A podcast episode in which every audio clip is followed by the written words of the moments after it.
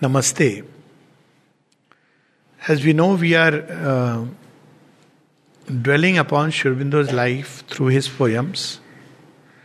And the reason is that uh, when we look at life from the outer events and circumstances, then it doesn't give us the inner state in which the action was going on. We just see the field.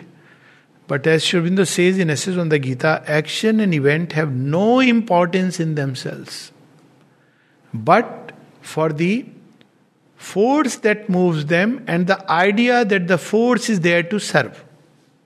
So, behind the action and event, there is the idea force.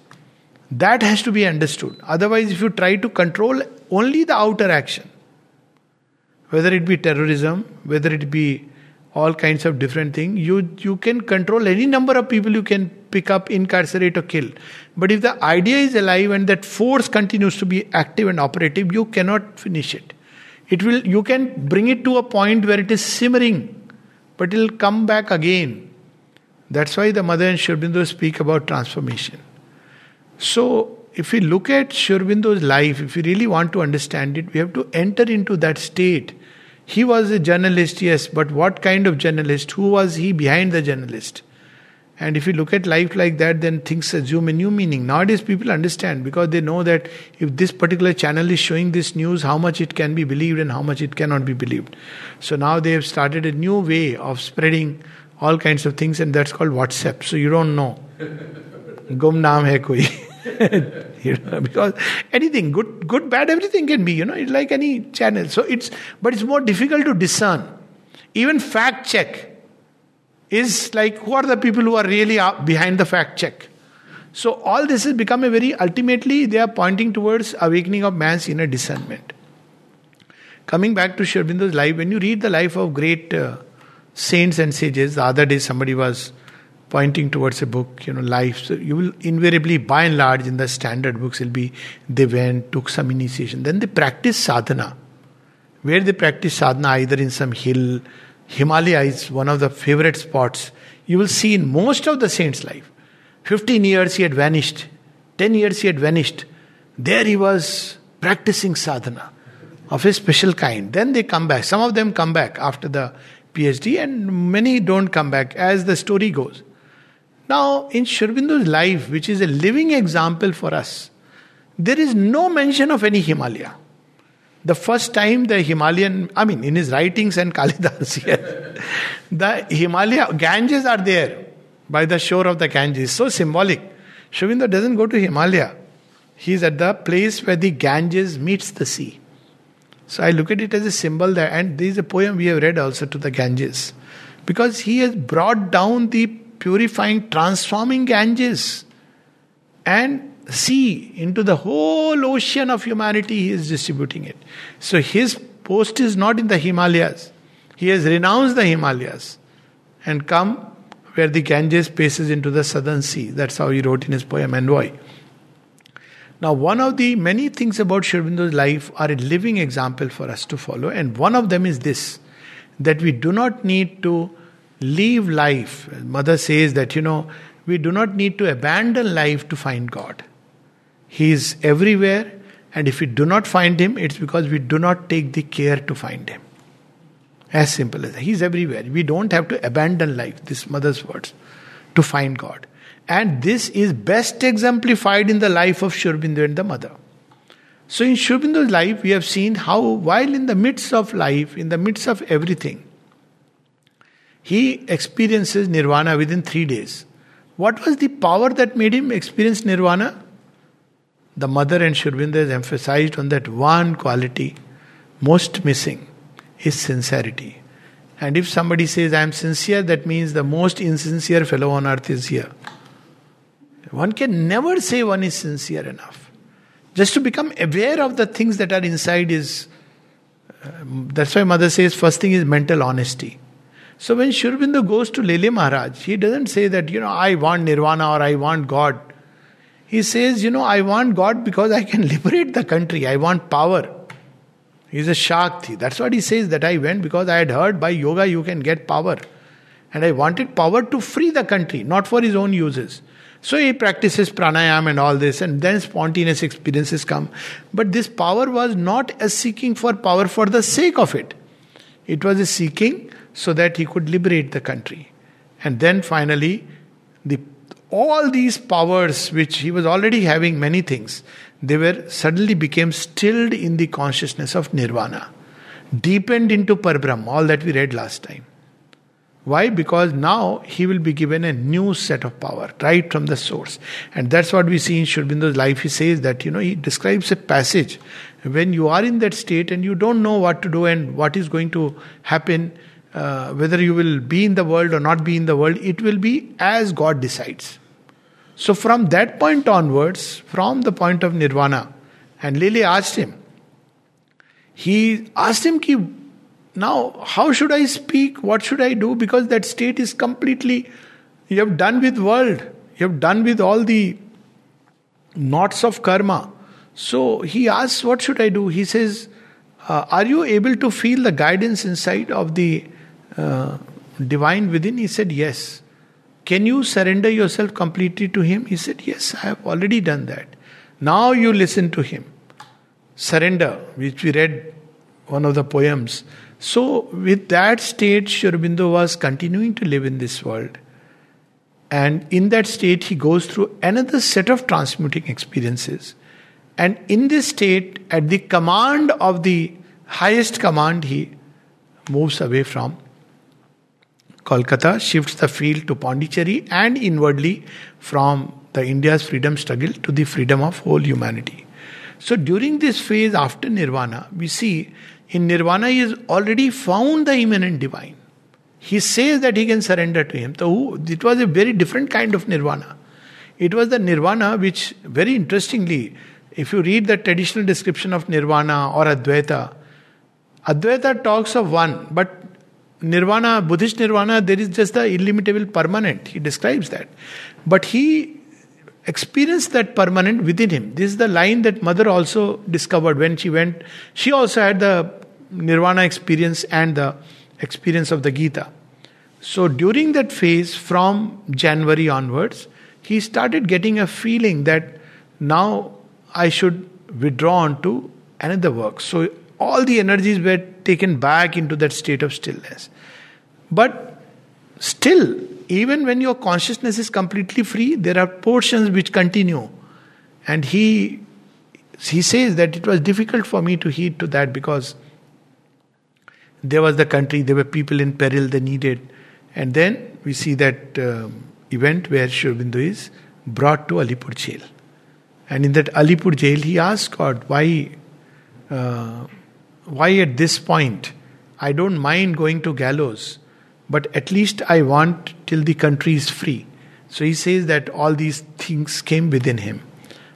And if you read the prison life, it's very interesting. The mechanical mind, that's how Aurobindo would say. Otherwise, it's very difficult to understand all this. We think nirvana means now he'll be always sitting in samadhi. Yes, there is a kind of specialized way that one can do it. But the nirvana of the Gita is not that. Nirvana of the Gita is consistent with works in the world. Mad bhavam madgata. So you are continuing in the world, and if you are continuing in the world, your surface consciousness is dealing with it. So all kinds of forces will still come, and there are people who are in a state of Paramahansa And if you read the life of Sri Ramakrishna, one will understand that. Some of the events which are very sweet. Swami Vivekananda, who can deny that he didn't have the highest realizations of the Advait, uh, Advaitin, of the Kundalini and all this? He had those experiences. But he was so mercurial in temperament, quick to anger. It's not that. So, this idea that it, because this is the state of the soul, not of nature. It's a different thing that Sri Aurobindo's nature itself is so sattvic as we read through his writings is like high Devgun, if one wants to categorize, because the divine who has assumed this nature for a certain working. But there would also be parts in nature which are, as he says, that when I looked at the jail, when I looked at people, I realized that there were people whom we, in our ignorant pride, use the word chote log, chotto log, the small ones, the people who are lowly, and in them too I saw Narayana. So this experience opened a completely new door towards action, uh, he was never, if we read through Bande Matram, we'll see that not a trace of hatred, anger, nothing. In the jail, first time he experienced that anger has always been foreign to me. But in the jail, once, because of the pressure of the yoga, he experiences rising within. And because somebody has pushed him, and he looks at him, that's all. And that man ran away. So we can imagine, you know. So this was the state of experience that the uh, experience that Aurobindo was going going on. Because he had all this, he knew that you may be inwardly liberated, but your nature still may be prone to certain things. When somebody was telling him all about the rishis in the past, and you know they were so wonderful, all that Aurobindo tempered it by saying, "Well, rishis were known to be prone to." Many of the world problems, Durvasa's anger and Vishwamitra, and they, they were prone to lust and anger. That doesn't make them less of a rishis. They still had a part which was climbing in the higher consciousness. But there were parts which are still. That's why the yoga of transformation came in. Otherwise, there was no need if inner liberation was enough. So, this is what he describes in some of his poems. And that's why he could see when somebody said, There's a poem called Ego and you know, he said, I am egoless free. I asked him, uh, then swore because the dinner was not ready. I asked him, Are you so very sure? He said, Well, it is the God of the belly who is unsteady. So you'll see that, and um, there's number of conversations like that. One was when Ramakrishna saw one of the yogi go with a whole uh, uh, literally a, almost a, a, concubines going with him. And uh, when this was reported to, when he was asked, he said, What does it matter? I am inwardly free. So when this was reported to Sri Ramakrishna, he said, I spit on your Vedanta. This story was told to Sri Aurobindo. Sri Aurobindo writes, Well, I agree with Sri Ramakrishna, but the yogi had a point. you are inwardly free, but outwardly your nature. So, all this we understand just when we observe his life. So, first three days he went into a state where it was on the verge of insanity, the outer mind. And then he says how the divine came in. There was a constantly a calm. That's a wonderful whole piece we'll probably read in when we read about Bangla writings. Meanwhile, he describes two different aspects of the one divine. The same benevolent Shiva is the same turbulent Rudra. And that is there in one of his beautiful poems. This we won't read full. It's called Epiphany, where he has a grand vision of Shiva. The number of poems on Shiva.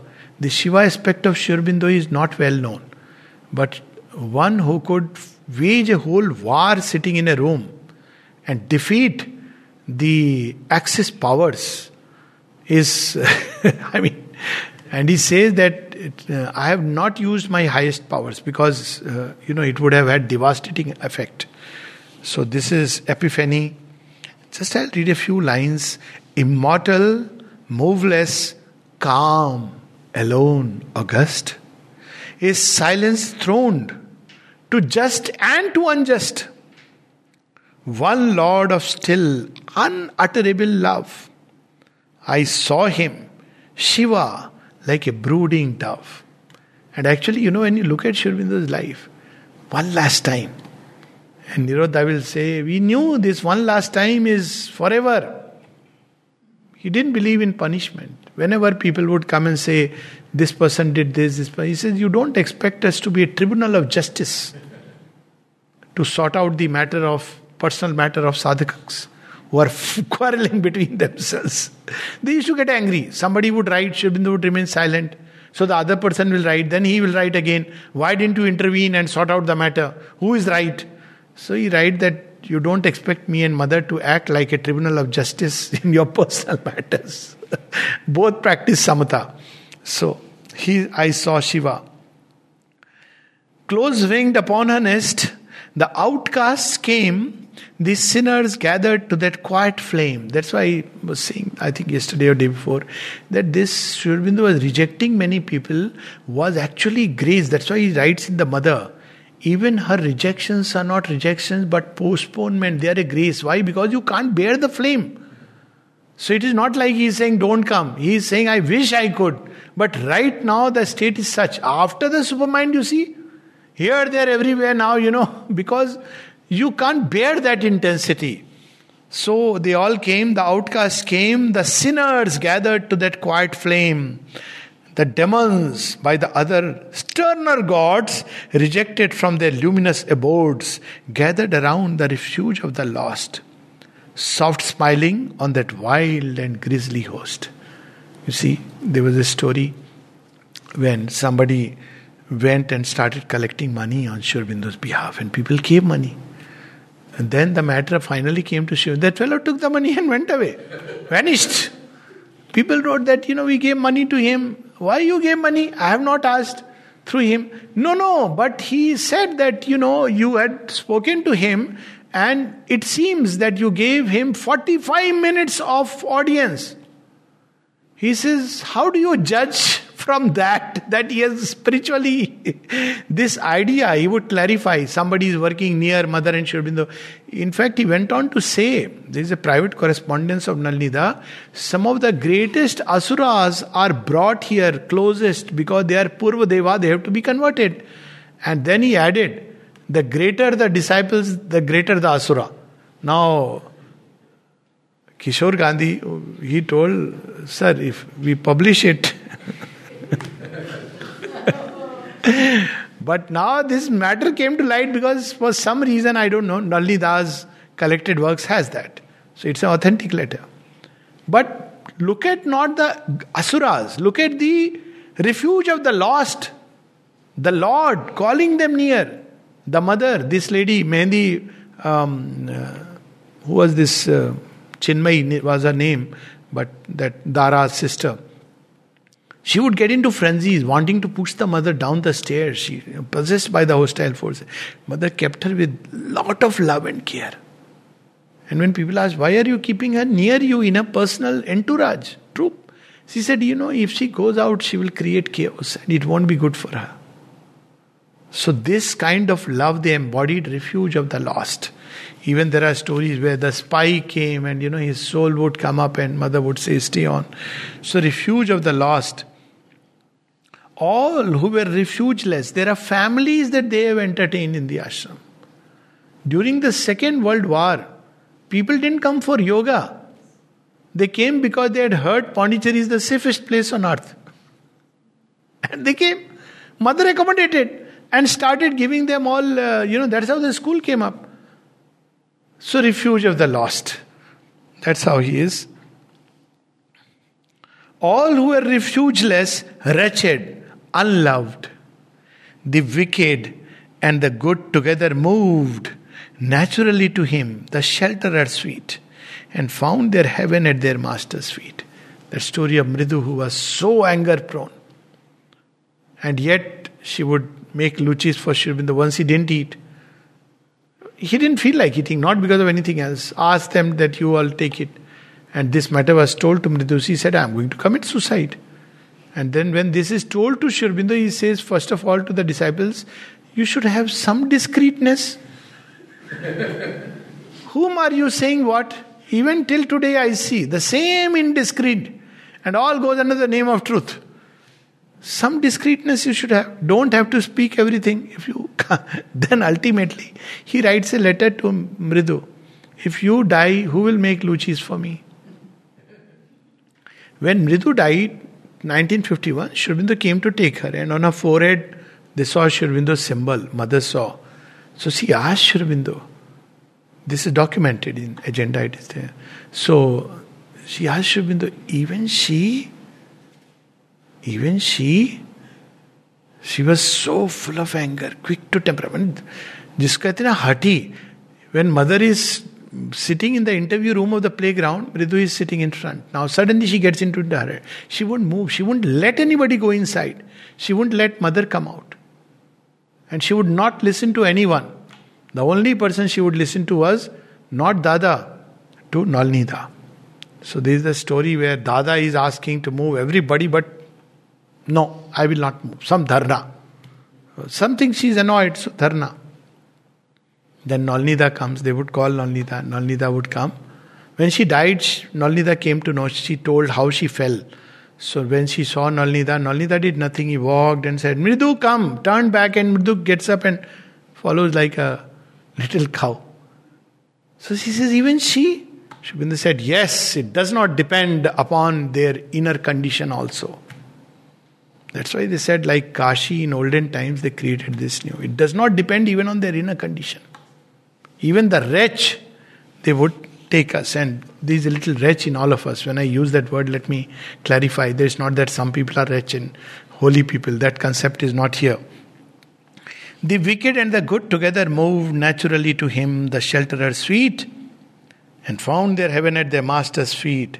But this is, you know, behind that Bholenath is Omkareshwar who can create a new world, but equally there is the master of all the Rudra forces. That's why you see when Sri relics, people don't realize. Shiva, with one lock of his matted hair, created Virbhadra who could destroy a whole yagna. So there is the other side. Can you imagine Sri the British government had its death knell was it was doomed the day it took Sri a captive and put him in the jail. And you see that process is still going on. And then the Second World War and many other where you know his interventions. There are so many stories of Second World War which are you know documented. So then the vision changed, and in its place there stood a terror red as lightning or as blood. Sri Aurobindo didn't show this roop. He acted it from within. When somebody asked, Sir, what about your Vishrup?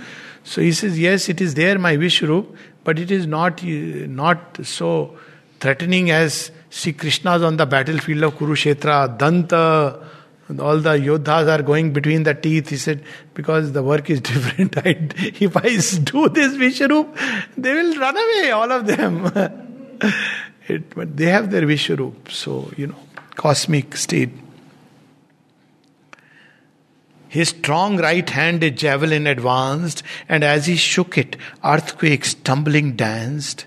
Mm, they have said, Mother and Sri Aurobindo says that it took us 10 years to wipe the entire history of the earth, to make it clean for the new creation. That's why to try to recreate it is impossible. What the divine has removed, you can't get back in that form. You have to keep the spirit and let it take a new form. And as he shook it, earthquakes tumbling danced across the hemisphere. Ruin and plague rained out of heaven, disasters swift and vague. Neighborhood, a marching multitude of hills. And now see that power. His foot strode forward to oppress the hills. And as the vision of his burning eyes, the hearts of men grew faint and dread eyes of sin and punishment. Their cry was loud, O master of the storm wind and the cloud, spare, Rudra, spare, show us that other form, auspicious, not incarnate wrath and storm. Now, see what he is doing? He is setting a balance right. Krishna and Shiva are a single God. With Krishna, they know. One side, there is this terrible Kali Roop where he says, Kalaosmi Bhava. On the other side, the benevolent Roop, when Arjuna says, Show me that other form, no. Please don't I am also feeling frightened. What will I fight? you are frightening me with this vision. So he assumes that. So here he is doing it with Shiva. Nowhere else I have found this description. We know Rudra and we know Shiva, but this kind of fusion where he says, the God of force, the God of love are one. Not least he loves, whom most he smites. What a wonderful line to remember. Not least he loves, whom most he smites alone, who towers above fear and plays with grief. Defeat and death inherits full relief from blindness and beholds the single form. Who can see this single form? Who rises above all these, you know, death, fear, grief? He can behold the two as one. And what is that form? Love masking terror. peace supporting storm. We see that in, uh, you know, um, so many times this, this love masking terror, the divine coming in this form. There is a line in the Upanishad that he who makes you abhaya can fill you with tremendous bhay. In Ramayana, it is shown as when Rama walks into the sabha of uh, King Janak, So all the sages are happy, all the ladies are, hey, this is the perfect man, but he's so tender, such a cutie pie is Rama, so tender, perfect for our Janki. But you know, how is he going to break this Dhanush?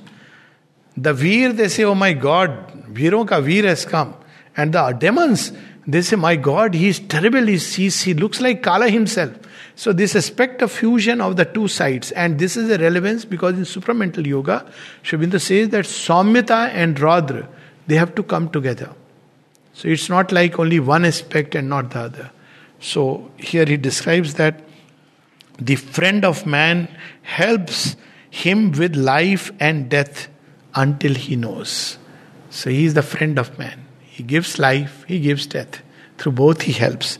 Then, freed from mortal breath, grief, pain, resentment, terror pass away. He feels the joy of the immortal play. He has the silence and the unflinching force. He knows the oneness and the eternal course. He too is Rudra and Thunderer and the fire. He Shiva and the white light. No shadows tire. The strength that rides abroad on time's wide wings the calm in the heart of all immortal things. There is another poem which I'll read before we go further, and um, the oneself. I think I have got it here. Yeah. So we have heard about Rudra and Shiva as one. We have also heard about Krishna in his terrible form, Chakrapani and Veena, um, Murli Manohar, both as one. But what about Krishna and Shiva? You see, if you look into the history of India, there has been constantly this fight between Shaivites and Vaishnavites, both claiming their own superiority. It led to all kinds of uh, even fights. so it's not something which you can just ignore, do away. And how Sri Aurobindo, the great synthesizer, he has synthesized matter and spirit, with Vedanta and Tantra, all this he has done, different aspects, but he has also synthesized these two sides of one reality. And this is also an experience. All these are experiences during that period before 1910. Because when he comes out in one of his writings in Karma Yogi, he says, because he was constantly speaking about God, God is the leader of this, uh, our journey so people were laughing. Said, what, is, what do you mean God is the leader of the journey? Ashwini Kumar Dutt is dead. Will God create another Ashwini Kumar and make him alive? He said, No, I don't mean that. But he is the leader and he remains the leader and he will win the victory. With whom, through whom, that is up to him. So, all through we see after the Alipur jail, Aurobindo speaks about this one self inhabiting all beings. He is death, he is life. And he says that what is there to constantly we see this this fear which comes uh, of you know disaster and number of writings good out of evil is there in the karma yogin god's ways where he says that many times he uses seemingly death defeat pain to prepare us for a greater delight so here this wonderful experience is there in a very beautiful way in his poem the one self all are deceived do what the one power dictates. This is the experience he had in Alipur jail. Sabahi Nachavat Ram Gusai. The advocate from this side, but the advocate also on that side. So God is working in everyone. Mother at one place says, You can't, don't expect me to take one person's side and another per, against another person. It was in context with some strike which was going on, and the workers were, you know, um, having some demands. And the mother says, You expect me to take side? Why? What's wrong about what they're asking? totally. Says, they are also praying for grace. If you read that conversation, you are surprised that you know how small we make of her. So all are deceived. Do what the one power dictates. Yet each thinks his own will, his nature moves. The judge is thinking, he is thinking. And the advocate I am the one who is fighting the case. The other side, I am going to win. All the witnesses, so many lines, everybody thinks that they are the doers. And in that courtroom, Sri is sitting calmly because he is seeing that all one power dictates that they are doing. The hater knows not it is himself he hates. Not for once a word of hatred against the British. Even when he, uh, you know, uh, passes very satirical remarks, it is done with such a finish. I mean, Sri Aurobindo is really noble in the highest ways. For example, in the Alipur jail, they had to use a bucket for passing motions, and in, which will be inside the cell, by the way. Huh? So, in the cell, you pass the motion, then you cover it with whatever. Now, this bucket will be carried next day morning, emptied and then brought back. So, he says that they gave us perfect training in toilet because you know, if you went second time, you had to bear the stench. So, the only way was you have to master yourself. That was the state. And then he adds his touch of humor. He says, I, you know, it is true that uh, the Westerners like to have attached bathrooms and toilets. But this way they will attach it, it was too much of a luxury for us. Having an attached toilet is a luxury. But uh, an attached toilet in this way was too much of a luxurious thing for us. Look at, you know, that way. Why? Because all the grief, like Neelkant, he was absorbing inside. Truly, if you want to see the example of somebody who is beyond grief and suffering, this is the example. You know, a place which could break people. Look how he describes the hater knows not it is himself he hates. Never hated. The lover knows not it is himself he loves. This is what he gives us as the secret of love. Whom do we love? Our own self in the other person. Something of us we see, and that opens new doors. In all is one being, many bodies bear. Here Krishna flutes upon the forest road, calling our souls to the great adventure. Here Shiva sits ash smeared with matted hair. So we'll see in all of us these two states, no? One is the state of joy when we are responding to love and beauty, delight. Krishna is calling. But then on the way, there are many others. Uh, you know, Krishna says, Are you ready? Not ready. So then, after some time, things happen. We don't heed the call of the flute.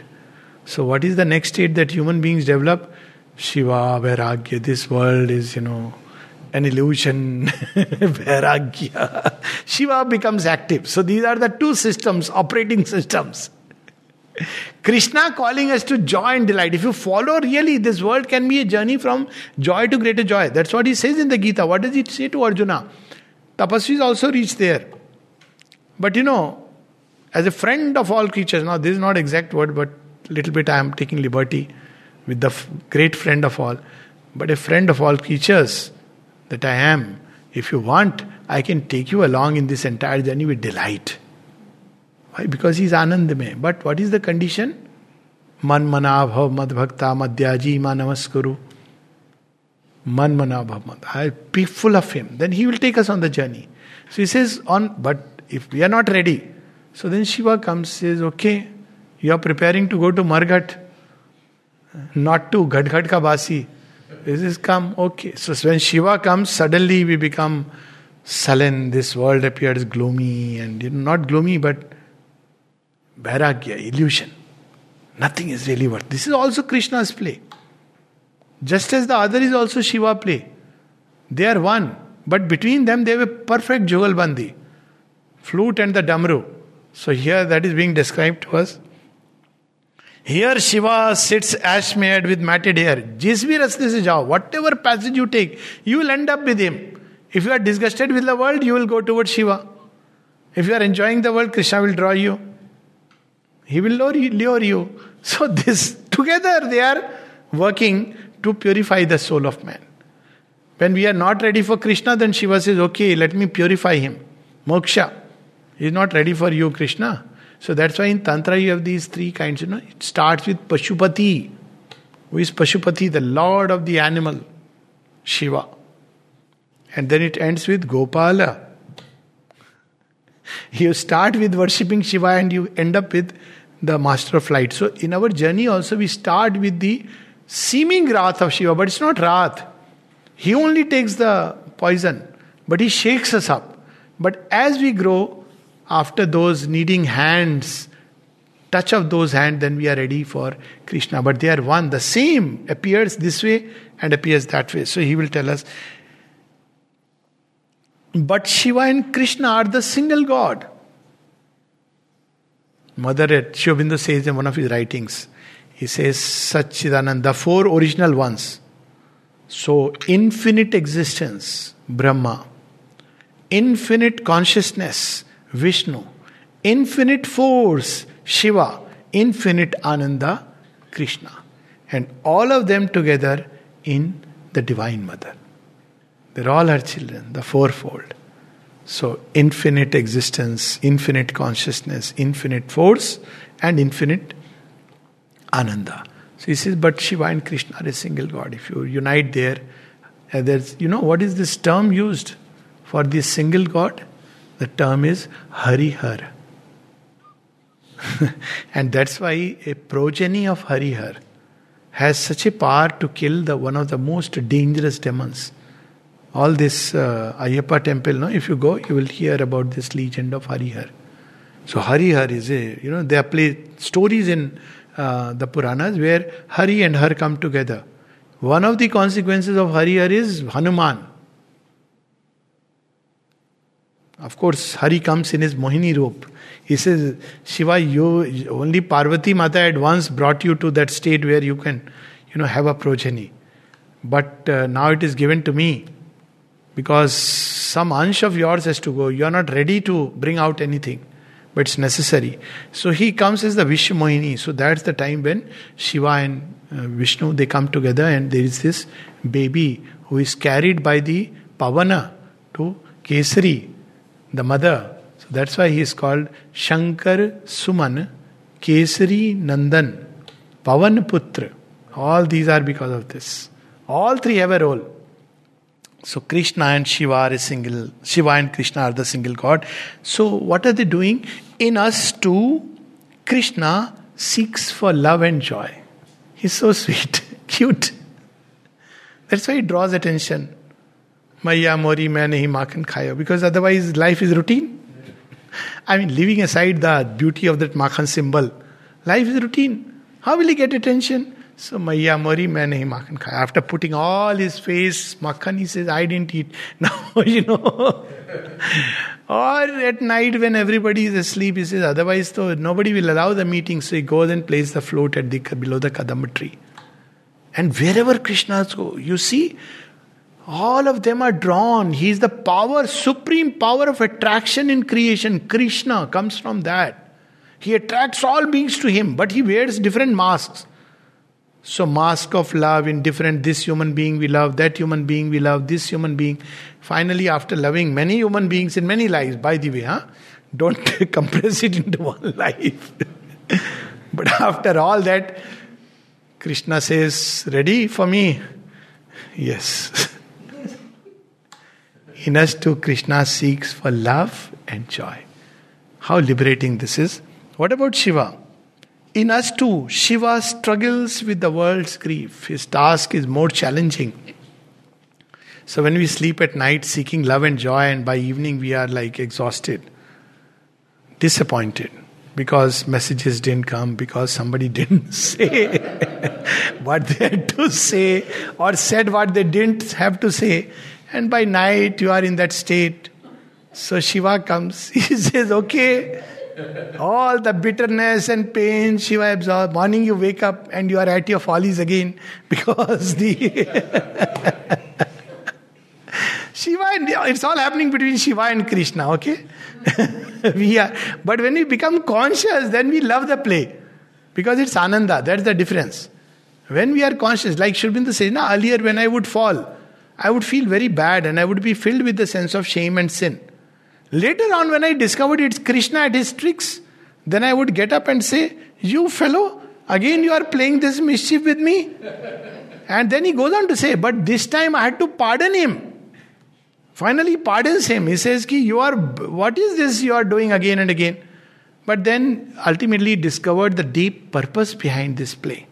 So he says, But this time I had to pardon him because I knew that this is the process. So in us too, Krishna seeks for love and joy. This is not to use this as an excuse.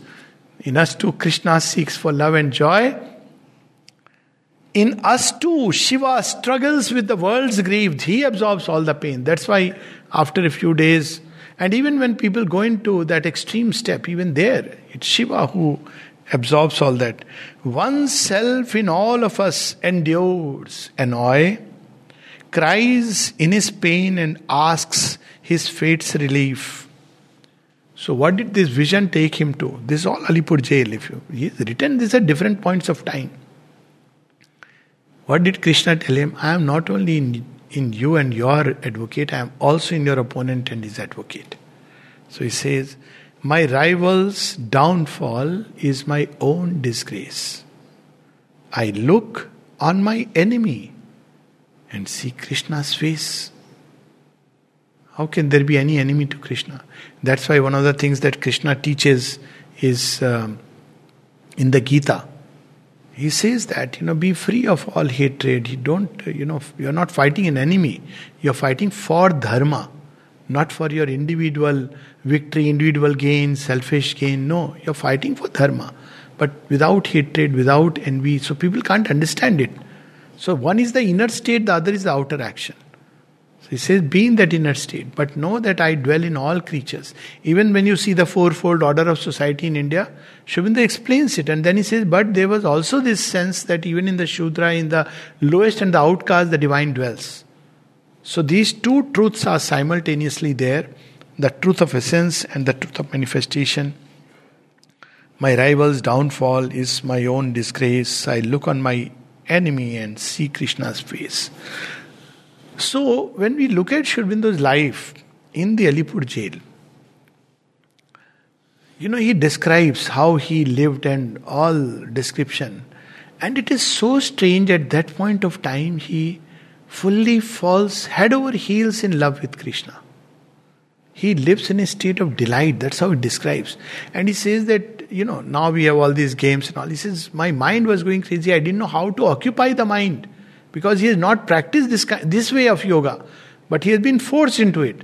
So he describes that I saw, he says, how what God did to bring back the sanity. Because mind needs an object.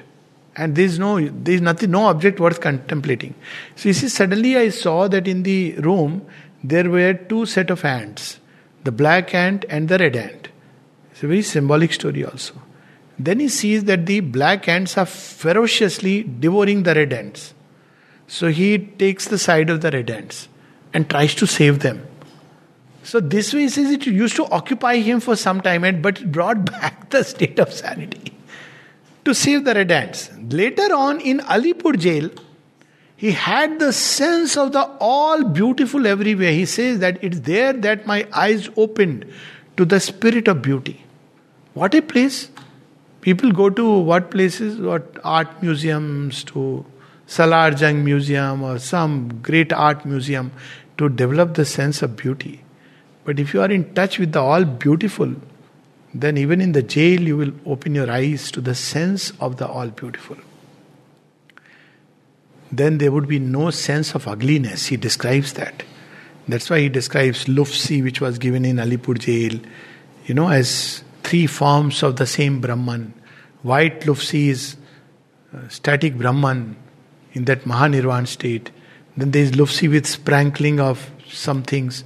So he says that Lufsi is more like a, you know, uh, given with, uh, it's like manifestation so you have different different colors in the lupsi. he describes that that state of delight.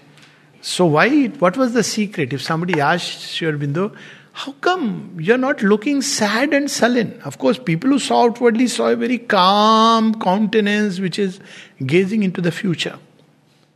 Sometimes the smile would come. He would often smile. It was told to him later on that, you know, um, supposed to be serious, he said that picture has been painted by Nevinson, who was, you know, arguing the case that she would not smile because he would see me in that state of calm. But that smile. So he would probably direct us to one of his poems and he'll say, This is my secret, and I'm giving this secret to you also. This is a poem called Because Thou Art. Because Thou art all beauty and all bliss, my soul, blind and enamored, yearns for Thee. So it's because of the divine.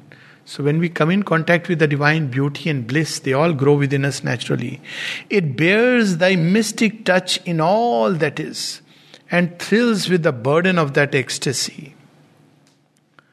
Behind all eyes, I meet thy secret gaze, and in each voice I hear thy magic tune. Just imagine, even the voices are getting transmuted as if it's the flute which is coming from every side.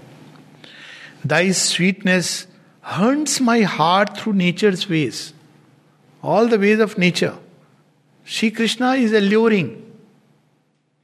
He takes this aspect, that form, this route, any route he can take through nature's ways, haunts my heart. Nowhere it beats now from thy snare immune. What a beautiful expression.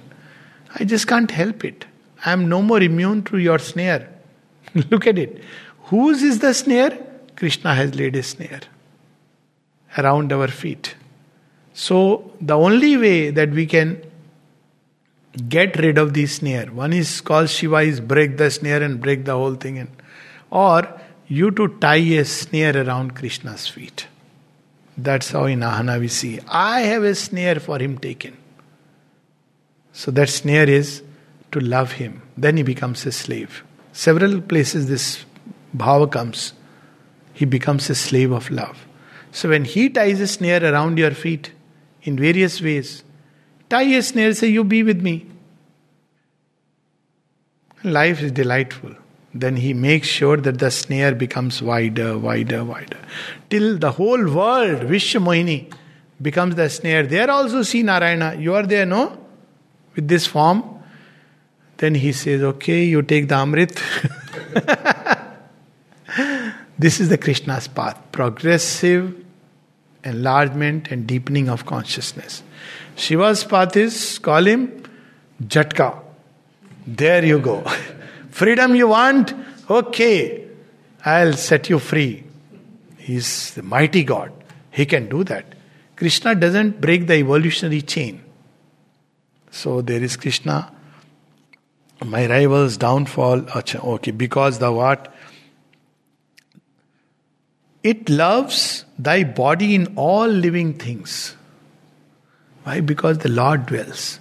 That's why even when somebody leaves the body, we do pranam. It's non living. It's not about living, non living. That, anyways, that distinction is artificial. Something is always living even in dead matter. But this body, you had dwelt, O Lord, along with the soul. So we do that namaste. Even namaste means that. Namaste means literally, I bow to the divine in you. So it's so beautiful. There's so many things about explaining nama, asti, whatever it is, that's a detailed thing. But basically, it is I bow to the divine presence in you, that presence inside which is there. So, it loves thy body in all living things. Thy joy is there in every leaf and stone. This is the uh, the Gita speaks about the three levels at which we experience the divine. So Sharobhav, in the temporary, the transient, the mutable, it is not permanent and transient. But even in mutable, even in transient and temporary, he is hiding. That's why when we go to mountains, we feel so happy. When we look at leaves, sometimes stone, waves, there is joy, stars, because it's. And it is, this happiness continues till you see tigers, lions, then comes man. The moment you look at man, where are you, Krishna? so. Uh, so that is because, so that also he has found a way to draw to man and then eventually reveals himself. The moments bring thee on their fiery wings. Sight's endless artistry is thou alone. All the different play of colors and forms and states. Time voyages with thee upon its prow, and all the futures passionate hope is thou. That's why he could say what he said, because he had heard it from Krishna. Later on, he became one with Krishna and Kabir. That was enough for Sri. After that, there were no more questions, doubts. It's exactly the state where Arjuna says, Just tell me what I have to do. Do this. So he receives the command. After that, when you see the writings in Karma people are challenging, How are you saying this? You are speaking of God, you are speaking this. How can you base it on all this? He says, Yes. You don't understand it now because his ways we cannot understand. They baffle human intelligence. But ultimately, it is the divine will which fulfills itself in the creature. Through whatever route, we can take the route of the gods or we can take the route of the titans. But he advises us not to take the titans' routes. Rash, impatience. He wants quickly the results and leads to a crash. I think we can read one more poem before we close. This experience, of course, would have come later. Let me uh, read Krishna, probably. That will be more appropriate because later on he experiences that widening of consciousness, which we'll read subsequently. So, Krishna always has a little surprise, and you know, it's absolutely lovable. So, the surprise is all the poems, 20 poems took out that you know we'll read. Krishna was there in my mind but he hid himself, knowing very well that at least you try to find me, take a little effort, and then we'll read. So, this poem, there are two Krishnas. One is a sonnet, and the other is in critics, different kind of words. So, the sonnet Krishna is At last I find a meaning of soul's birth into this universe terrible and sweet.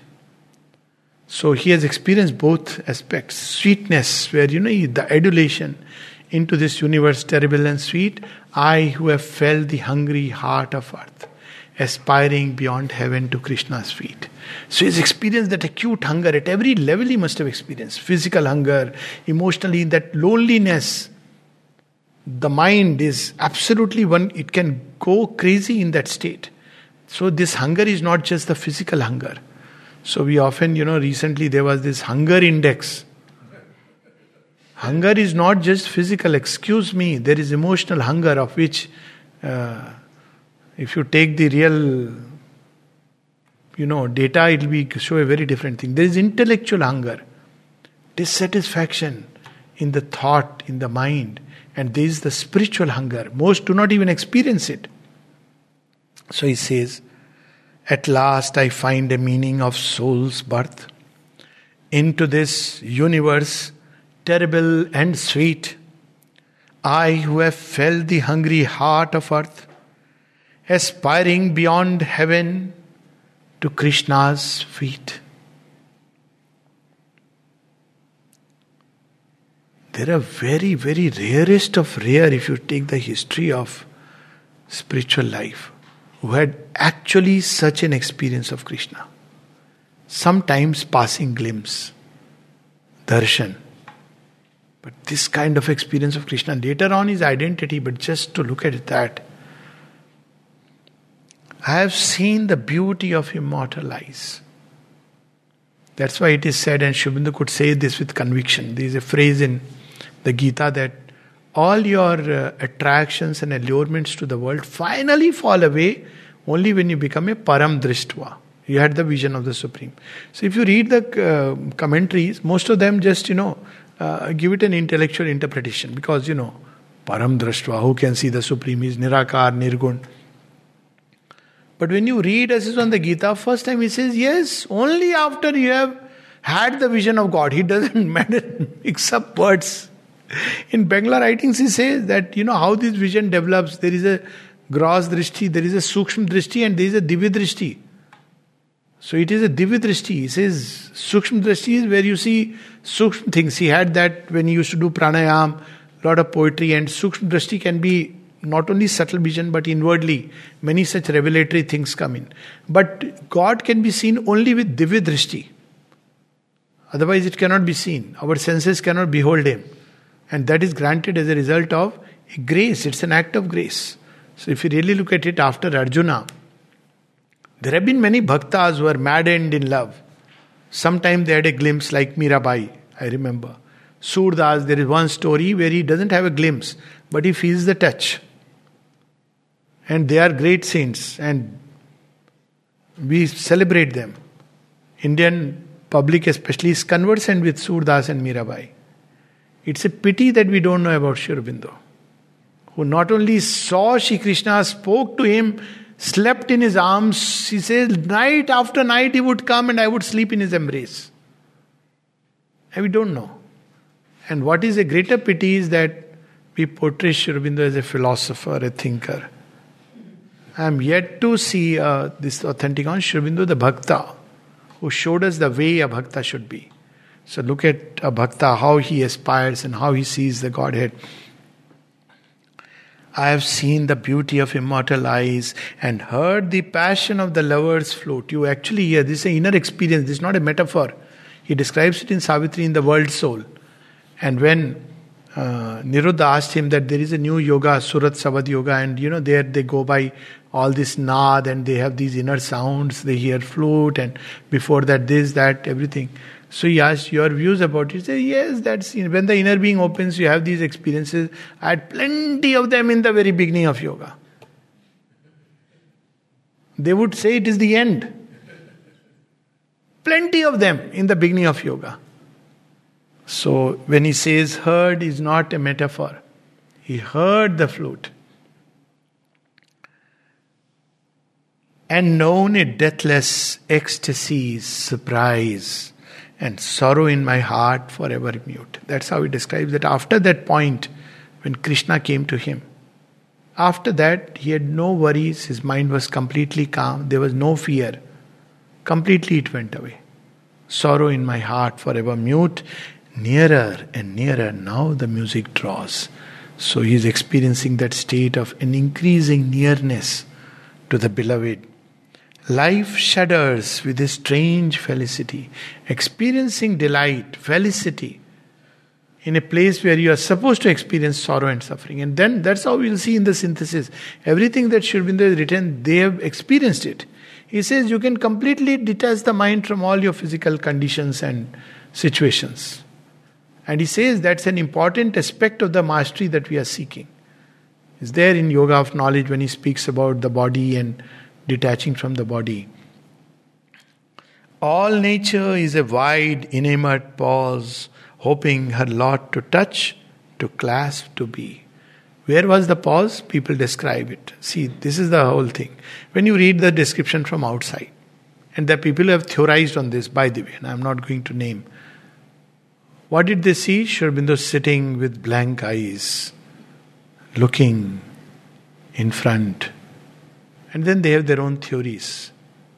Read here all nature is a wide, inanimate pause.